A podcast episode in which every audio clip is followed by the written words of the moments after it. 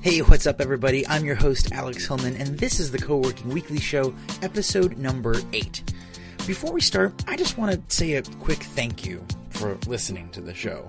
Wherever you are in the world, wherever it is that you listen, uh, I don't know if you listen while you're commuting to and from your co working space or wherever you work, if you listen at the gym, on airplanes, trains, while you're running, wherever it is. I'm extremely thankful that you let me and my guests and friends into a, a part of your day.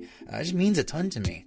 And I also really love hearing from all of you on Twitter and over email, uh, letting me know what it is that you love about the show, what it is that I can make better. Please keep that stuff coming. Uh, it just really feeds me and gets me excited about what we can do next. Um, this week, I'm being joined by a new guest to the show. His name is Sean Martorana. Uh, Sean's a member of Indy Hall, and he's largely responsible for the evolution of the arts community within our co working space. Uh, our arts community, which is affectionately self designated as Indy Hall Arts, uh, naturally, is one of my favorite subcommunities to share with people when they're trying to understand how subcommunities actually work within larger communities and ecosystems. Because Indy Hall Arts is one of these things that I've seen influence and contribute to nearly every other aspect of Indy Hall. And it's not an accident. I think it's in big part due to Sean's style of participation and really how he leads this community. So I asked Sean to join me on the show with a couple of thoughts in mind. First, I want to try and help people understand exactly how a professional artist is a better fit for a co working space than you might imagine. I know it wasn't an obvious fit to me at first, but it's led to some really interesting and valuable interactions.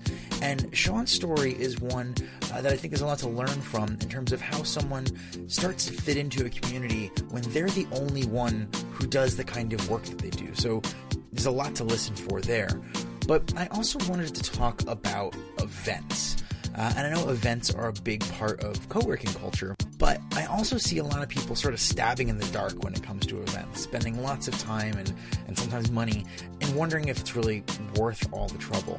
And I think it's important to be intentional in designing the experiences that people have when they come to your events. So on the show today, you're going to be able to learn from Sean's approach as an artist, but also a designer uh, who really creates and designs full experiences.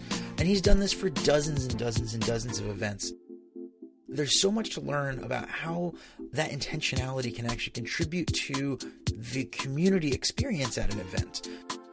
Instead of just getting people in a room, actually bringing people together, how to invite more participation, and ultimately leave a lasting impact. I've learned a ton from watching Sean produce a whole range of events, from solo art shows to massive and collaborative, multidisciplinary, really craziness. Um, what's amazing and worth learning from is that all of these shows have been commercial successes and have become meaningful experiences that bring people together and inspire people even after the event is over. Every one of these events has worked because every event is designed with intent. So even if you're not an artist, Sean is someone that I think everyone can learn from when it comes to designing intentional experiences for your events, and more importantly, for the people who you invite to them. Now, speaking of invitations, I'd like to invite you to contribute to the show. In really, it's a small way, but I think it can make a big impact.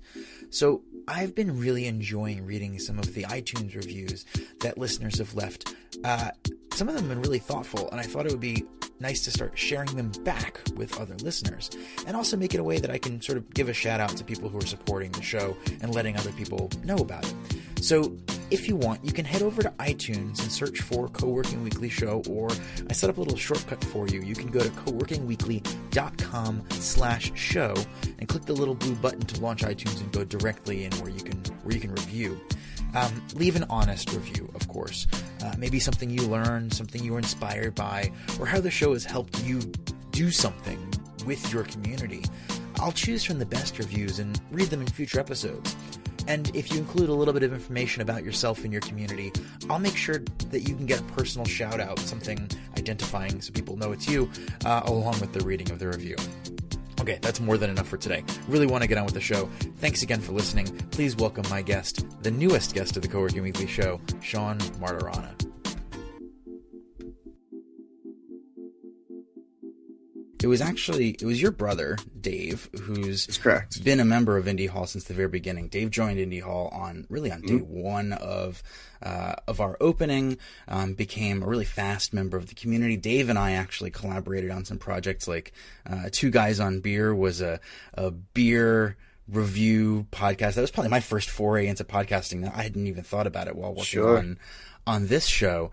Yeah. Um, and if I remember right, getting to know you wasn't really even happening so much at Indy Hall. It was, you know, hanging out at our, our local watering hole National Mechanics more than anything else. What were some of your, your early impressions of, of what Indy Hall was and what co-working was? Yeah, you know, having my brother around that was kind of a, a fluent transition. I really did want to get away from uh, doing more corporate design work and really focus on my artwork and my brand. And my brother just said, you know what, just start hanging out. I was already living in the city, so you just let me know when they're going to the bar or when you guys were uh, doing a meetup or you know just hanging out. And um, that was really nice because at that time I really didn't have a large group of people to hang out with in Philadelphia. So um, it was just a natural fit. I mean, everybody that, you know, me, me and my brother grew up together, we're very close. So all his friends really are naturally become my friends, you know? So, for the longest, as long as I can remember, you're really like the only artist, fine artist, at Indy Hall. Did that make you feel like you know there was something to break into? How, how did how did you figure out sort of what your place at Indy Hall was? I just started, you know, coming here just to say hi and just stopping in and seeing the space.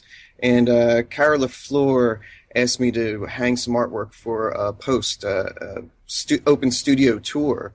And so I just brought in some artwork then. I wasn't even a member or part of her Indy Hall at that time. And I just brought in some artwork for that so people could take a tour and look at some artwork. And um, that just kind of, uh, that was the snowball that started rolling. Yeah. I, I remember that sort of seeding a transition as well. Before you got involved in Indy Hall, Sean, I think the extent of our art on the walls was uh, posters. Um, some If of that. some of some of which might have been framed. Most of them were hung up with thumbtacks. You know, the the usual motivational, inspirational posters, and maybe some stuff that was made by friends. Um, one of the things that I remember about you, like sort of where where you turned a corner, um, was when you actually started painting on the walls. yeah, yeah. Well, I think you know that initial hanging of the artwork. You know, there was no timeline to take them down, so people got used to them. People really enjoyed seeing them.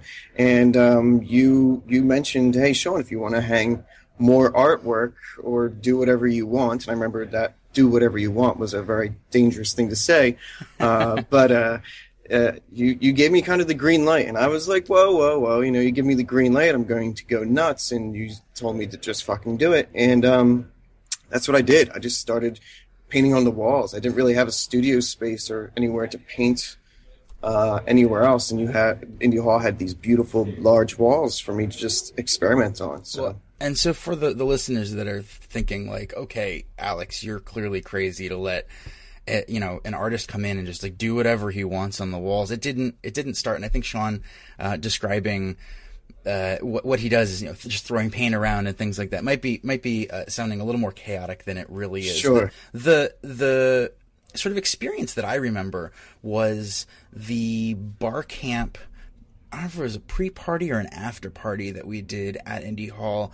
I want to say it was around 2000. Well, it was, we were in our current space. Oh, yeah. So I'm going to say it was early 2000, or rather late 2009, like fall 2009. Mm-hmm. And we did this party. And one of the things about our parties and our events in general, they're, they're more like an experience. This is something that, that I, I think we should talk a, a little bit more about in a minute.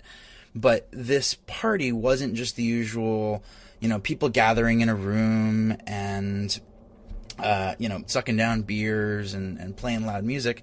We made it sort of like a like a carnival almost. There was little ac- was. activity stations. Um, Yeah. And one of those activity stations was something that, that you had led. And it was the painting of, it was our first mural, truly Yeah, absolutely. and you projected a map of Philadelphia on the wall and then invited participants of this party to come in. Maybe they've never held a paintbrush before, and to paint in their street. Well, yeah, I'm glad you brought that up because it was it was okay. We wanted to do something that involved paint on the wall, and we didn't know exactly what to do or what to paint. And we also had a whole bunch of people that I didn't really know their skill of holding a paintbrush or painting something. So what we decided is on this front wall where everybody walked in, why not do a map? Uh, so when people walk in, new people walk in, or people that were visiting could actually use this mural uh, effectively to see where they are, and we can point out where they need to go if they had to go somewhere in the city. And um, so I just went on the computer and made a very black and white map of the city and projected it on, and people were able to just trace. And uh, it was it was beautiful. I really didn't have to coach or do anything. It was just a natural interactive activity that really turned out really well. And the map is still at on the wall. Yeah, yeah, it's uh, it's lasted that again since 2009, so coming up on five years. And you know, you went in and sort of filled in the remaining streets that didn't get painted in, painted in the parks, and we ended up with yeah. this with this really cool looking and to your point, sort of functional. You know, there's a little red dot. You are here, and the parks Absolutely. are green, so you know you can go to a place nearby to get some green space.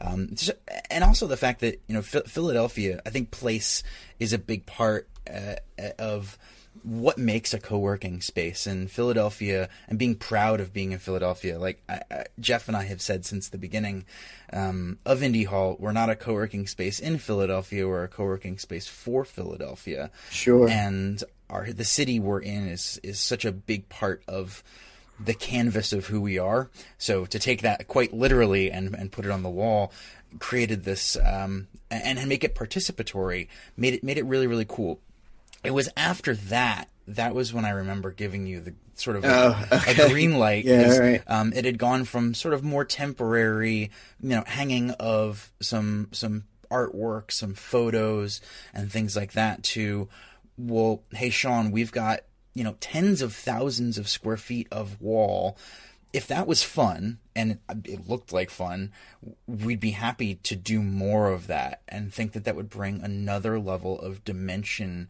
to sort of the visual experience of Indy Hall.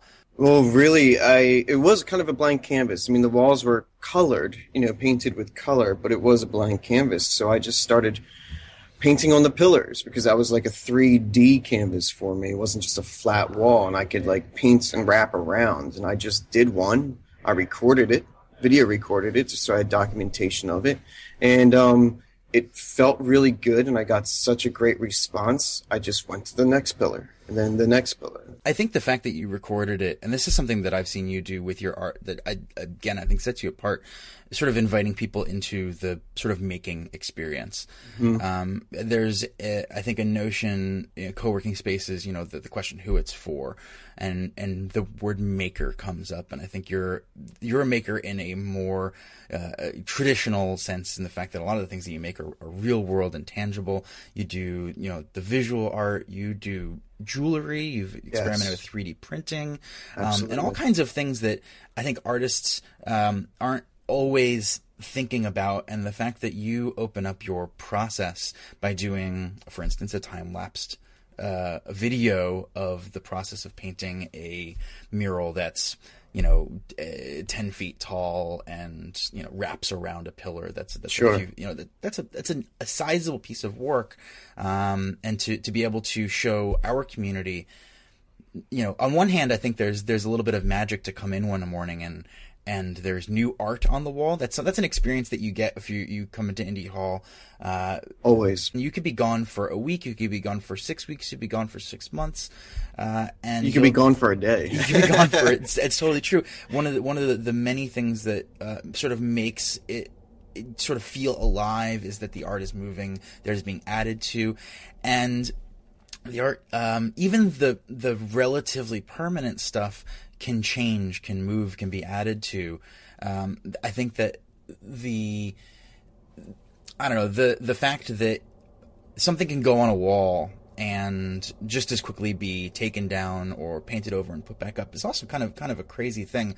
So you started literally painting on walls, bringing in more of your art, and then I, was the next like major turning point when we expanded in 2012 and and had the the ground floor entrance. Was there something in between that I'm not remembering? I think just right before that happened, um, another illustrator by the name of Mike Jackson started coming around and hanging out. So he started coming, and that was like the first that it, I wasn't the only visual artist at that point, and I was the first. Uh, uh, collaborations and say. So he started coming around more and more, and I, I kept encouraging him to hang up artwork.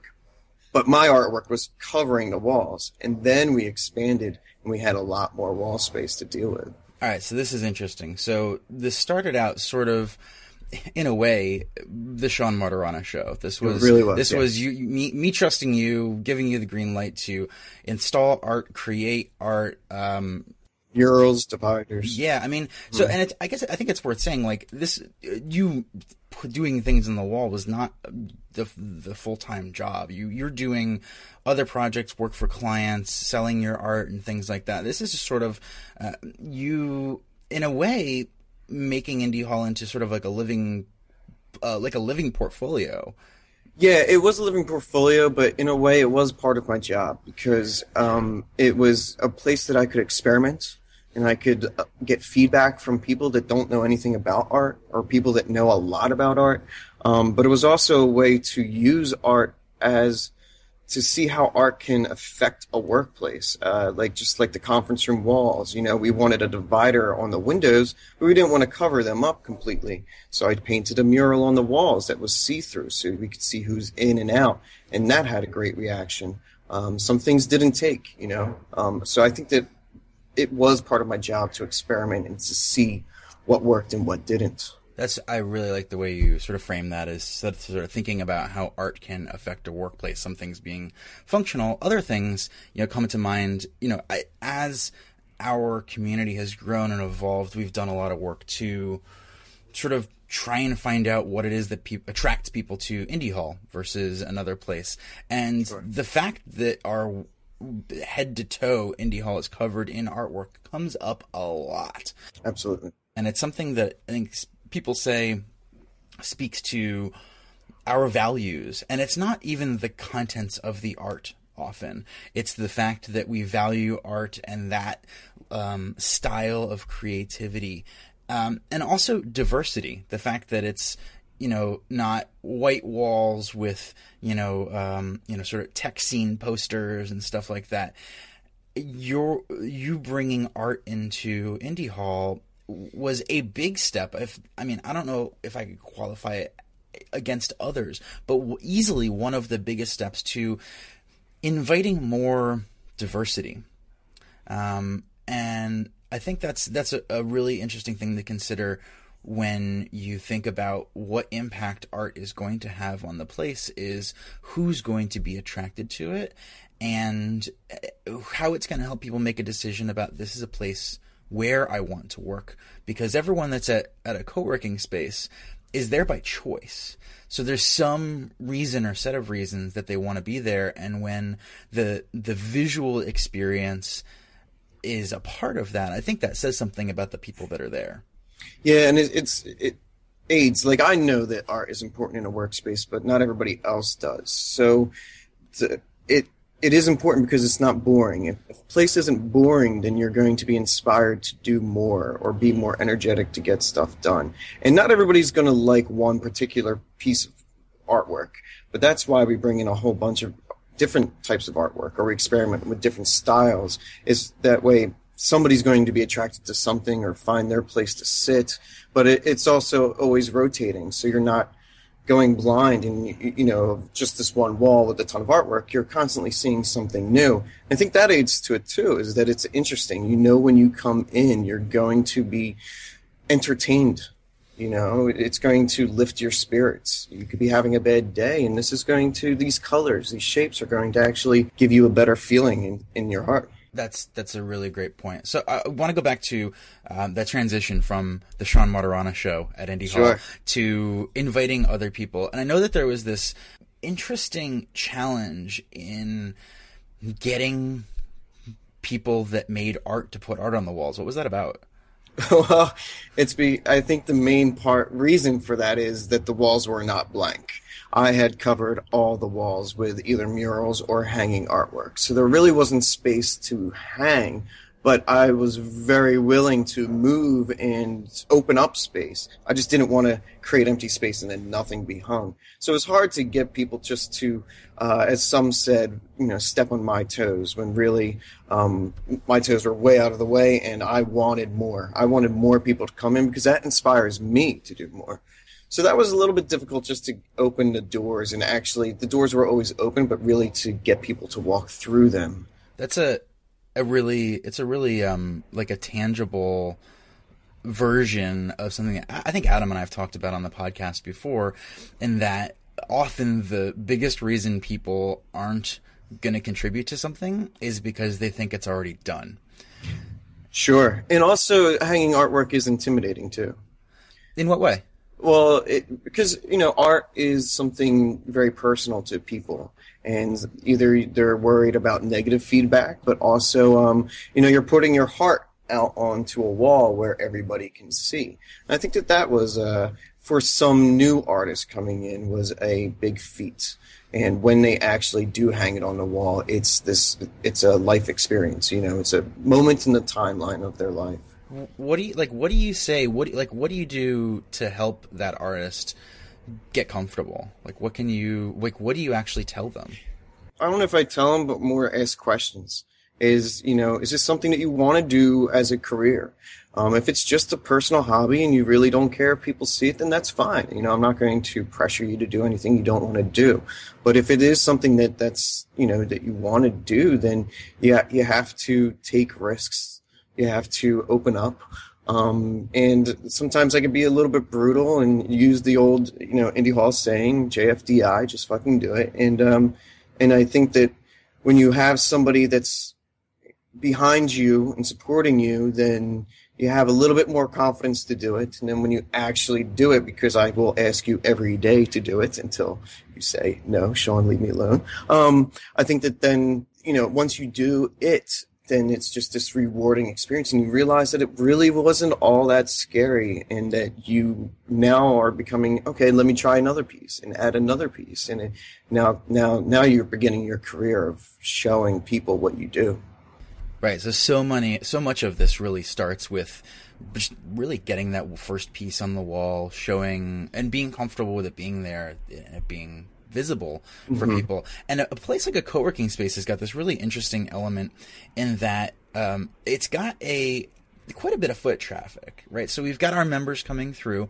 Uh, there's other people coming through for tours, for events, um, and many, many people comment on how how the art makes the place feel, um, which uh, which again is uh, just a really great piece of feedback for, for us to be getting about why people look forward to coming there is sort of the, the, the feel. When people talk about the vibe what is that?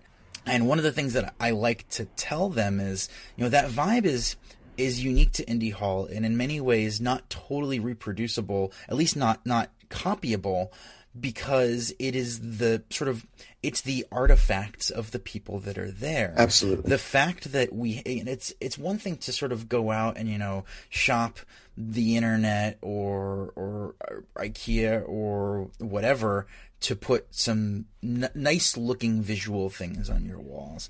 It's another thing entirely for and what you were just saying, really to have sort of people's hearts and their lives and their experiences. Mm-hmm. You walk into Indy Hall and it's got this warmth and this. Um, uh, there was a I can't remember. Gosh, who was it? It was a journalist for uh, whatever the heck, some magazine who had done an interview with me, and then he, he said, Actually, I'm going to be in Philadelphia. Would you mind if I stop by to take some photos? And I had given uh, our fairly standard interview in explaining sort of how Indy Hall works, where it came from, and what sets it apart from the usual sort of shared workspace. It's not so much about the workspace, but about the shared part and people sharing experiences. And he walked in and he said, You know, I heard your words and I even wrote them down, but I didn't realize what it meant until I walked in the room. And this feels like, you know, when you walk into someone's home and it's like a home that's really well cared for and you can tell that there's like there's life there. It's lived in. People's experiences being quite literally left on the walls. Uh, it it leaves something that's it's tangible. Like you can actually feel it. And there's a story behind every piece, statue, artifact that's here at Indy Hall. I mean, um, everything to the furniture, the phone booths that were built by an architect here, um, you know, to um, somebody's child's drawing that's framed, and we put that on the wall to, to hang out with um, artists that are deep into their careers.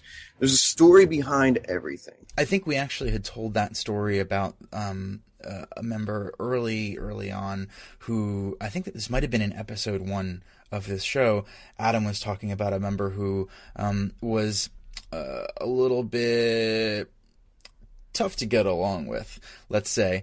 And uh, I remember one of the things that helped him connect and helped him really just be himself was you inviting him to hang some of his daughter's artwork on the wall because he had said something to the effect of like you know one of the things i miss from my old work was i could have some of her art hanging around and the fact that you treated her artwork the way you treat any other artwork you thoughtfully oh, yeah. thoughtfully installed it on the wall behind his mm-hmm. desk um, I think it shows it shows a member a bit of intent of how how much we care for that little thing that's like you said it's got a story.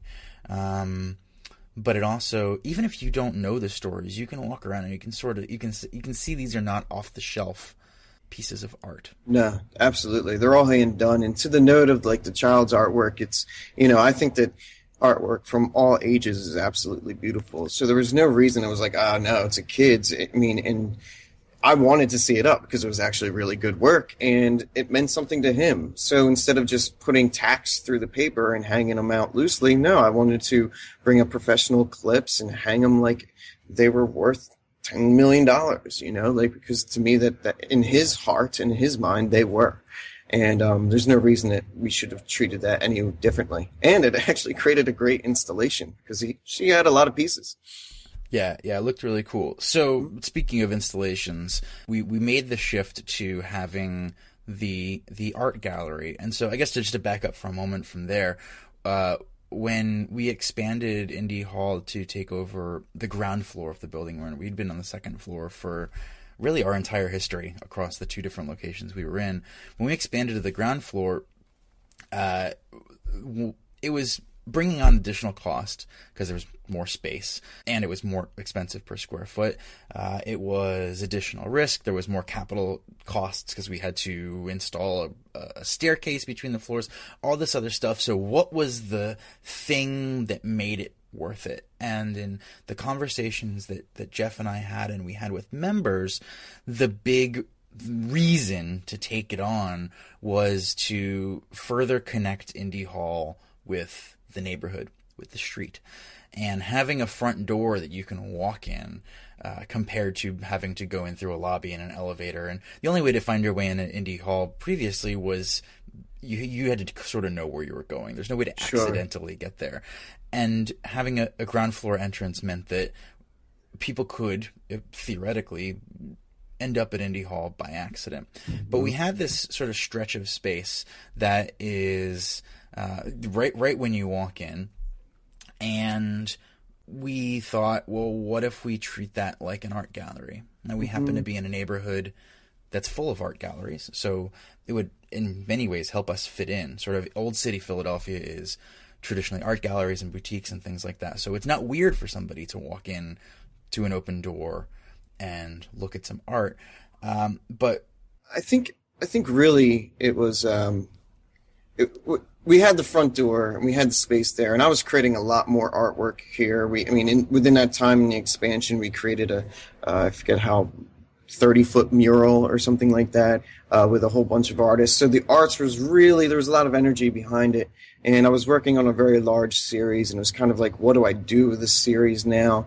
And we we were there. We had our our front door, and it was just kind of like I'm inspired by all the other people here experimenting on any project that they're working on. So again, I wanted to experiment and see what would happen if we uh, hung some artwork and put on a show and treated it like a gallery.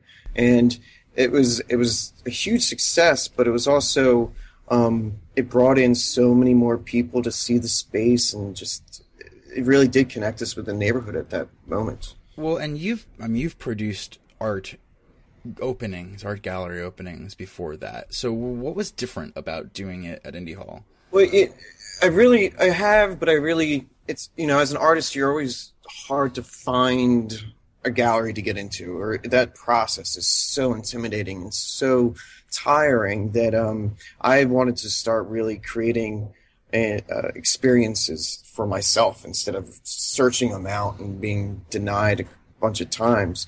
So that was good, but it was also that there was already a warmth here that it, that we weren't doing it for my artwork. We weren't just doing it for um, I don't know to open up the door. We weren't doing it just to drink beer. We were doing it to also have our members a place to go and just hang out with each other on a Friday night. I mean, that was really special. And uh, and and, and it it kind of was like everybody was like, "Whoa, okay, this space is now something new." Which is awesome because everything new just helps the space grow. Yeah, it was definitely it was an evolution, and I also think back to, um, and I'm I'm trying to place where this was in a timeline, and I frankly don't remember exactly, but I remember you and I uh, back over at National Mechanics because that's where all the good stuff happens. Yeah, sure. Um, we're National Mechanics, um, grabbing a whiskey and I, I, if I remember correctly, this was really me asking you, like, you're the artist, you're the representative of the art community in Philadelphia. And for the people that are listening that either know about Philadelphia's art community, in which case that's that's great. Um, but for those of you who don't know, if we're, it's one of the things we're actually known for. Philadelphia is an arts and culture city. It is. And, but it always, to hear that, oh, man, it always comes from, honestly, I'd only ever heard it from institutions. You know, it's mm-hmm. different to hear it from an artist.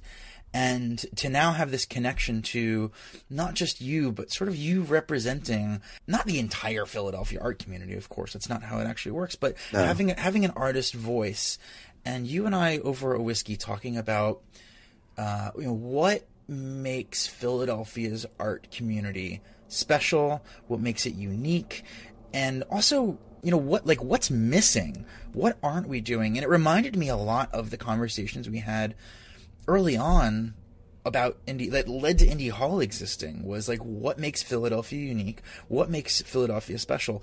But what's missing? And it was the answers to what's missing that really led us to understand what Indy Hall even could become um, at the point when we really th- we weren't really thinking about you know wouldn't it be great if we shared an office? It was more about wouldn't it be great if we were more connected to each other and you started telling me some similar things about the art community in Philadelphia. The, the, old ways of doing it, especially in Philadelphia, are just not working. And and the biggest thing that I see with any artists, um, young artists or gallery opening up, is that there's no competition. We're all in this game together. We're we're having fun together. We're having fun growing together, and that's that's pretty incredible. That's um, that's something special, and it's only because it's only institutions talking about the art for the most part. Um, we kind of have a blank canvas here, and, and to do something really special. And the fact that it's starting out collaborative means that it's it's going to be something incredible. When you said that old way wasn't working, and then you mentioned competitiveness, is that is that what the old way was? It was scramble uh, for resources, or what I was the old way? I still see, you know, a lot of people find art galleries or art itself very intimidating. You know, um, they can be very stuffy. They can be um, not inviting. You know, you, you know, if you're not wearing the right thing, maybe you don't want to walk into that gallery, and and that's just not the way. I mean, it should be acceptable to anybody or anybody that wants to see it. That's why street art does so well because anybody could look at it. And I think that um, more internal inside galleries are you know adapting to that too like you should be able to see it you should be able to bring your kids you should be able to bring your family you should be able to have fun it's not some quiet library you know you it's it's an experience to witness what's on the walls and i think that that we're all adapting to that and, and accepting that and uh, more people are coming out to see it that either don't know about art and just are enjoying the scene and interesting things to look at, you know? Right. and you know I can just pull a couple of things that came come out of what you just said. Um, one of the biggest ones being you know, it's an experience, right? And sort of thinking a little more holistically about it's not just coming into a room to look at art on the walls, but there's there's more to it. When you walk through the doors into this space, you should get a different feeling that you're somewhere else. You should really adapt to it. And one example is that, you know, we we did a baseball show and it was all work based on baseball but to create more of an experience, what we did is we took some of his artwork and we created baseball cards that people can trade. We hung bunting from the top. We, uh, the refreshments was beer, popcorn, and cracker jacks. You know, it was this, this overall. So you really felt like you were at a ball game in a way, you know, and, and that to me makes you relate more to what's on the wall and kind of, you know, it's only up for four hours that evening. The doors are only open. So it makes you relate to them very, very quickly and not just, okay, we saw it, let's leave. But when you leave, you're, you're taking that feeling home with you or you're taking a small item of, you know, baseball cards or something, you know, home with you that, that lets you remember what that experience was. And, um, you know, we, most of the experiences were positive. So it's a very positive feeling, you know.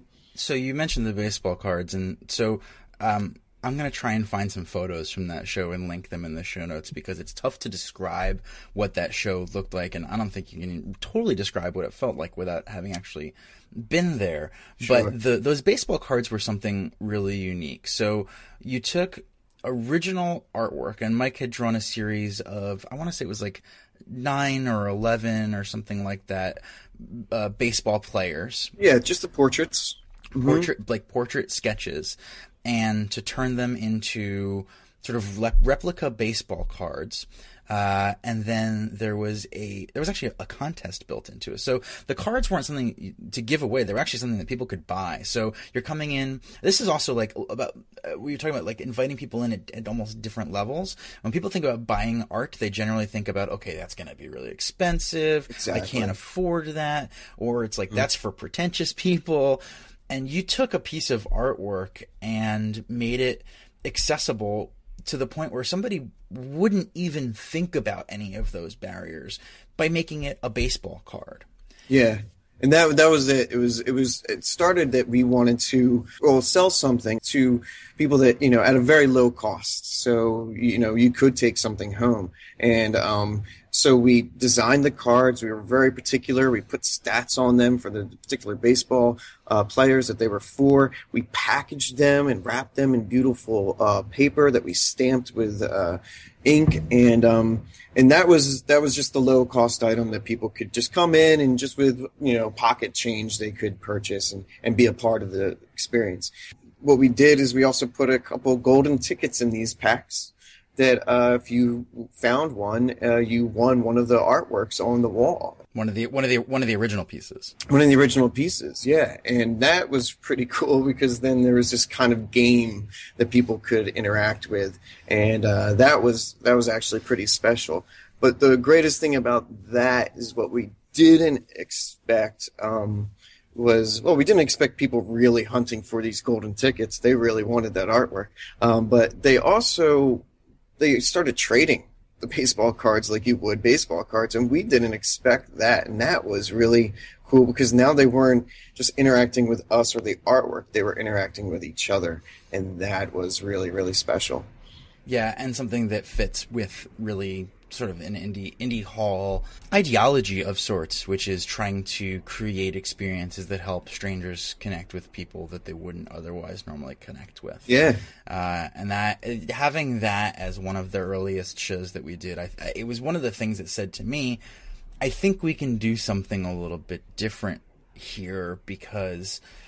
I mean, if nothing else, we don't as a co-working space, we're in this unique advantage. And as a co-working space that is already self-sustaining, we're in an even more unique advantage because the square footage of this gallery space is already paid for.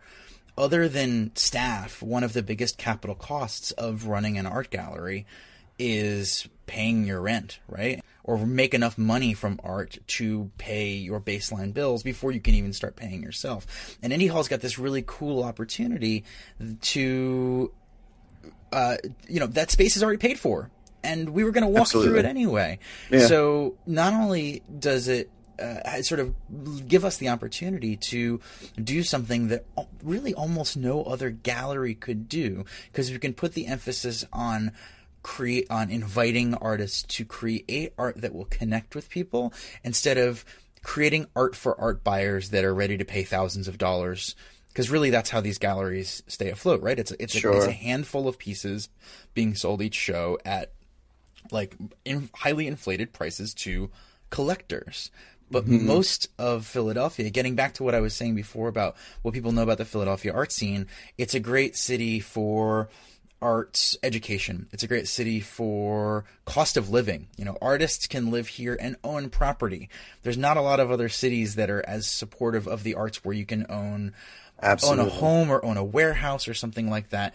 But of all the things that are great about our city for artists, the biggest weakness is art buyers. We don't got them. No, we don't. And I, you know, I see like the the very progressive galleries now, the young galleries coming up. They do offer affordable artwork, you know, and uh, like Arch Enemy Arts and Paradigm Gallery, they do have these opportunities of these incredible high end artists creating low cost items that anybody can purchase. But I don't see people actually coming here. People come here to see the artwork, but they don't necessarily come here to buy the artwork. I don't think that we're a buying city yet. Yeah. So we've got the ability to create or invite the creation of and the sale of art sort of at a different price point and different styles, right? You know, the, mm-hmm. it doesn't need to be the styles that appeal to the high ticket art collectors. It can be styles that people in our community like. And we're very experimental in that way. Yes. Yeah, and since the art is coming from p- people in our community, the odds of that connection being made are are that much greater. Mm. One of the other things that I remember from that whiskey conversation at National Mechanics was the collaborative nature, right? Sure. Um, and you know, because it's a city, if it's no, you know, the art makers have a reputation, but the resources are, you know, we think about resources, it's things like funding, right? And when the if if a scene is known for the uh, access to funding, I think one of the sort of secondary effects of that is people are inherently more competitive. Sure. Okay, yeah. Because if they right, because if if it's a if it's a pool of artists that are all going after the same pool of whether it's funding or gallery space or, uh, or whatever it is, there's only so much to go around, and the that starts chipping away at you know, people's ability to work together. Competitiveness is sort of this erosion of mm-hmm. of that collaboration, but because Indy our, our gallery was not about a finite resource. And granted, we've only got so much wall space. Sure. But it was more about what can we do that no one else can do. It invited collaboration, and I think the first big example of that was the was the the music inspiring art show, right? Was that the first big collaborative show that we did? That was the yeah, absolutely. That was that was thousands of people came to that art show, and uh, we had I think 20, 25 artists participate in that of all different genres, and and most of the artists that came through were kind of uh, in our extended community, and it was. Uh, that was special because we were it was just that there was just we just wanted to do it together this was an opportunity because we don't get these opportunities just to do something together and that was uh, we were all motivating people to do our best work and and show it and we're sharing it with each other as progress was going just to motivate the other person to do theirs better. And it was just uh, it was just very special. I was actually i had a conversation with uh, with sonia. Sonia patrice is one of mm-hmm. the members of Indy Hall who uh, is an artist among other things as well. That's another cool thing is a lot of the artists in our community art unlike yourself they're not full-time artists but this entire experience has invited the artist in many people to come out. Well a lot of people don't realize that they can be full-time artists. And i think that something that has here is when people see either me doing it or other people doing it or just the excitement they're like okay maybe this can be a thing. You know maybe they're not realizing it can be a full-time thing but they know now it can at least be a bigger part of their life. And it's not intimidating to do anymore Right, and that there's a group of people that are there to support them, and mm-hmm. you know, people are going to get just ex- as excited about their show as they are about you, who's a professional, you know, yes. full time fine artist. I think that's a pretty pretty cool experience that the public's going to be invited in with sort of just as much excitement. Yeah, we're going to celebrate it. You know, it's celebrate their accomplishments. That's that's a beautiful thing. Yeah. So the the music inspiring art show being this big collaborative show, open open call. Oh, I remember what I was saying. Sonia's uh, Sonia's mother. Now again, three ish years later, yeah. um, she brought it up. She remembered it as as just a really unique experience. Um, mm-hmm. The fact that our our gallery openings are more of a celebration also tends to leave an impact on people. So all of these little things add up to if you know we're not a traditional art gallery, not specifically for the sake of bucking a trend, but because, like you said before, it's a blank canvas. Given a blank canvas, why would you do the same thing that you've always done versus look at the opportunities to experiment and try something new? Absolutely. And and because of that, we were able to then experiment doing concerts.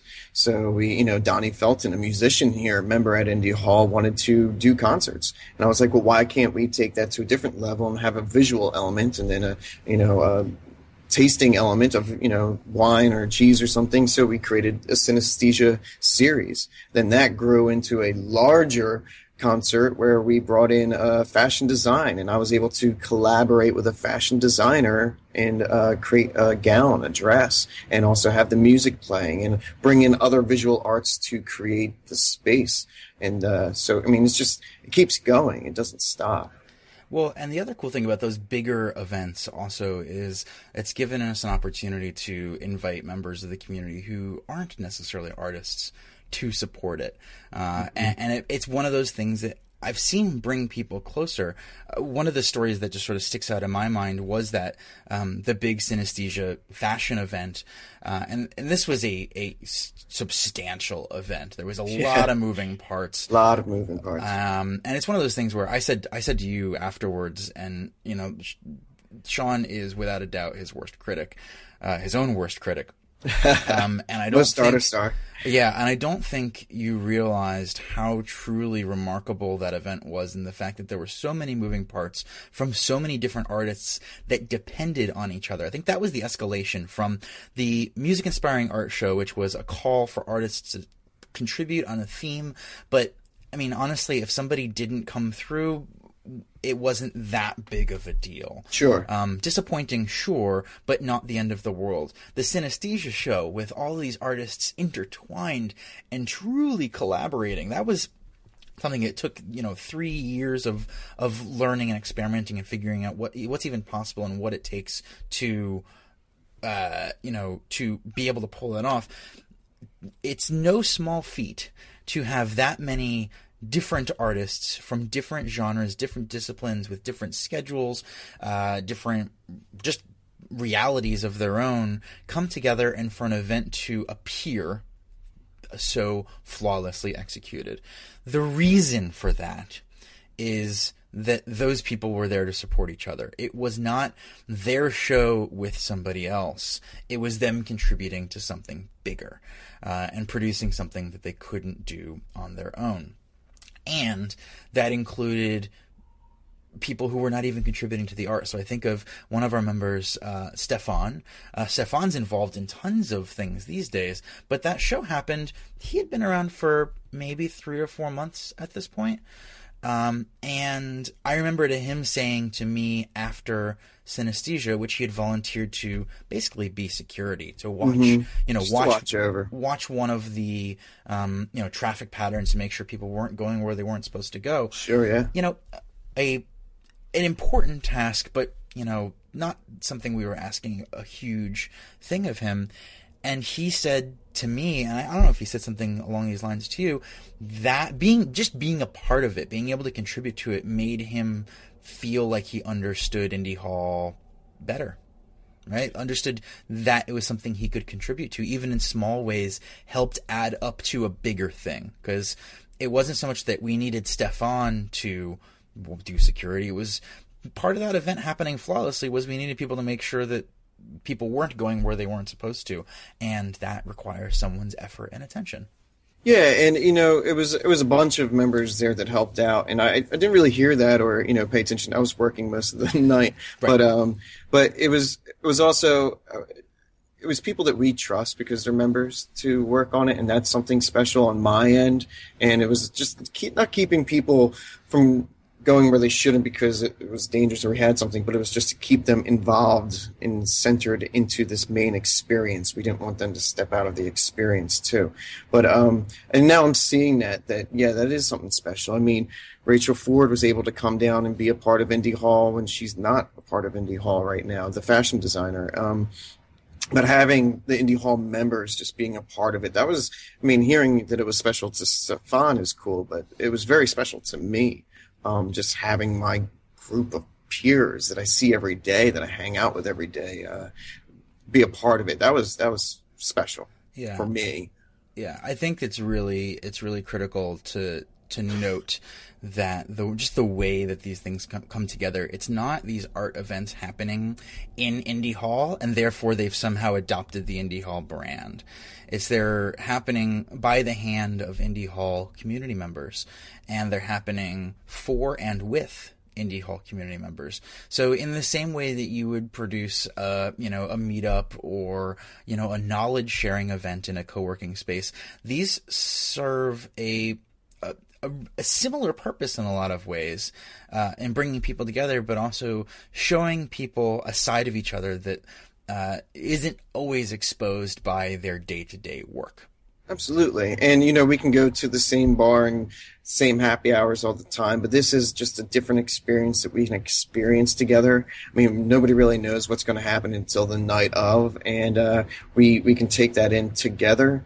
And, um, you know, it's just, it's just an added event that we can do so sort of like where where has all this led us to so we've got a you know the better part of a let's see 2009 was when we uh, started doing or you started doing mural work so we've got the better part sure. of a five year journey of mm. art 2012 we started the art gallery type right. stuff um, and, and and inviting more artists and that group of artists has grown to something substantial? So what like what are we at now? Yeah, uh, I mean, uh, I have no idea. We have a bunch, and uh, I think it's growing every day too because members that either are hobbyists are starting to come out with their crafts and just starting to be a little bit more open with their artwork uh, because they see other people doing it here. Um, but before, you know, a lot of the shows that we've done in the past were um, kind of outside community members, you know, in the neighborhood or artists that I know that I'm inviting in to do a show. Um, but now we we kind of have a waiting list on the inside of members that want to do shows, and uh, it wasn't it was so easy. It took five minutes to book up the spring, this spring coming up of shows with some incredible artists and designers that um, I, I really can't wait to see it on the walls. And by being able to book an entire show sort of in one motion, one of the cool things is is we're able to produce it more like a series where it's it's not a show and then a show and then a show. It's more of a, a continuum of uh, that they're all sort of under one banner. Yeah, I see it as a season. I see it as a uh, three, four month kind of festival. You know, it, we have our openings, you know, but we should start having our closings, and we, we just continue throughout the months because it is. It's just kind of like an, it's an everyday thing, especially to the members here at Indy Hall, walking through and seeing it, and then the next month it's switched out. Well, and and it's also invited like some more activity to happen at Indy Hall. So, um, like the we actually had one of our was was effectively a storage room. Um, there was a place where we kept sort of tools and equipment and things like that. And because it was sort of an it didn't get a lot of foot traffic. It's you know it's like your hallway closet that you toss stuff in, and then every couple of years, like I really got to empty that thing out. The, the this this closet, effectively, this room. It was a um, sort of a turned down bathroom. Actually, was sort of the bane of my existence. It was one of my least favorite corners of Indy Hall, and a couple of members of our community um, sort of saw other people taking an initiative to create these kinds of experiences and, and say, well, what if we did our own? And within a few weeks of each other, we had one conversation about folks who wanted to set up a darkroom to start doing some traditional mm-hmm. photography development, uh, and another group of members crowdfund a screen printing setup. Yes. And both things sort of had similar needs in terms of processing chemicals, controlled light, uh, and things like that. And so, A, opportunity to introduce those two creative uh, uh, groups of interests to each other. And both of them have been producing stuff basically every week since that that kicked off, and that's contributing to the some of the shows that are happening or have happened. We had some screen printed uh, things in in sort of the December pop up gallery show, mm-hmm. um, and then Michael's Michael's work. Yeah, Michael Norcross has a show um, in May, and uh, it's he's a he's a designer, an incredible designer, and he's going to be screen printing all of his stuff, which is really cool because we have this space and he can create it all here, not just him doing it, it's him teaching other people while he's doing it. It's people um, saying, okay, I could learn this and just getting their hands dirty on it too. Um, and I haven't witnessed one member be shy about asking or Michael be shy about teaching. And, and same thing with the dark room on that end. Um, see Group Buzz posts about, uh, I'm, I'm going to be in the, the space this weekend. If you want to learn, please let me know. You know, it's offering up. It's not just one person in the room doing something. It's offering it up to anybody that wants to play. I think this is all all sort of coming back full, full circle to um, sort of the, the, the core strength of Indy Hall, in addition to introducing people to people they wouldn't otherwise meet but that sharing of knowledge and that sort of collective growth. Everyone has something that somebody else would benefit from knowing or being able to do. And when trust is built and those things can sort of move fluidly, people do more stuff. I want to wrap today up, but we're gonna sure. we're gonna have to come back and talk some more because the spring series that's that's coming up, um, and sort of you know where do we go from here? I would love uh, to. Is something that's I'm really excited about for this year, um, being able to have more focus on on this. Everything that we've talked about in this hour has really sort of happened believe it or not, sort of in the edges. This is not something that has been a full time effort from any one person. It's been lots of people contributing. I mean, during show season, you put in tons of, tons and tons and tons of time. Um, but that's also in addition to your normal work that you do as, as an artist. Uh, so seeing how this year we turn this into a sustainable thing. And the fact that Indy Hall Arts has grown into a thing where there is a really strong, vibrant sub community, the fact that we can fill up a gallery uh, season in, in moments also means that we've got uh, lots. I think we're, we're right at a, at a turning point for. Um, for if we take a good hard look, and this is what we're doing right now, taking a good hard look at sort of how we got to where we are, what we've been good at, mm-hmm. uh, and what is unique about what we're good at in, in Philadelphia, and then also what problems are left. Right. But you know, yeah, and the growth of it has happened kind of organically, and people just coming and doing it. it wasn't like trying to ask somebody or beg somebody to do something. And I think that since that has grown organically, I think we're at this point where now it's time to see how we can support the movement, support the people here so they can spend more time doing it and actually see it as a not just a lifestyle but actually a living. And um, that's that's going to be really special for this year. Anything else you're you're excited about for this year, Sean? Well, I mean, we have the uh, spring show. Me personally, I'm working on a new um, uh, series, but also me personally, and also working with the other artists and actually setting up their businesses as you know getting their plans setting some deadlines and and doing it all together you know holding each other uh, accountable for creating and, and, making it a living. Yeah yeah i think this is this is a, a leveling up of what we've done so far. Super excited to see where we go. We'll definitely Absolutely. have you back. Um, Love to. for for the folks that are out there listening how can they follow you? How can they see you doing your work Um, really, uh, Instagram is the best, but if you just look up my name, Sean Martorana, and I'm sure we'll have it posted, but it's S E A N M A R T O R A N A. Uh, if you just look that up on Instagram or really Twitter or anything, I'm always online doing something check out Sean's stuff. Watching Sean's Instagram is is a really really fascinating thing. You'll get glimpses of Indy Hall, you get glimpses of his studio at home, people working together, and it'll definitely be a thing to follow as uh, as the spring rolls forward. Also, Indy Hall underscore arts on Instagram and Twitter. Is that right? Instagram and Twitter, yes. Are worth checking out as well. That includes the visual art stuff that we've been talking about, but it also includes a bunch of really cool things happening in the literary arts that we didn't even get to talk about today.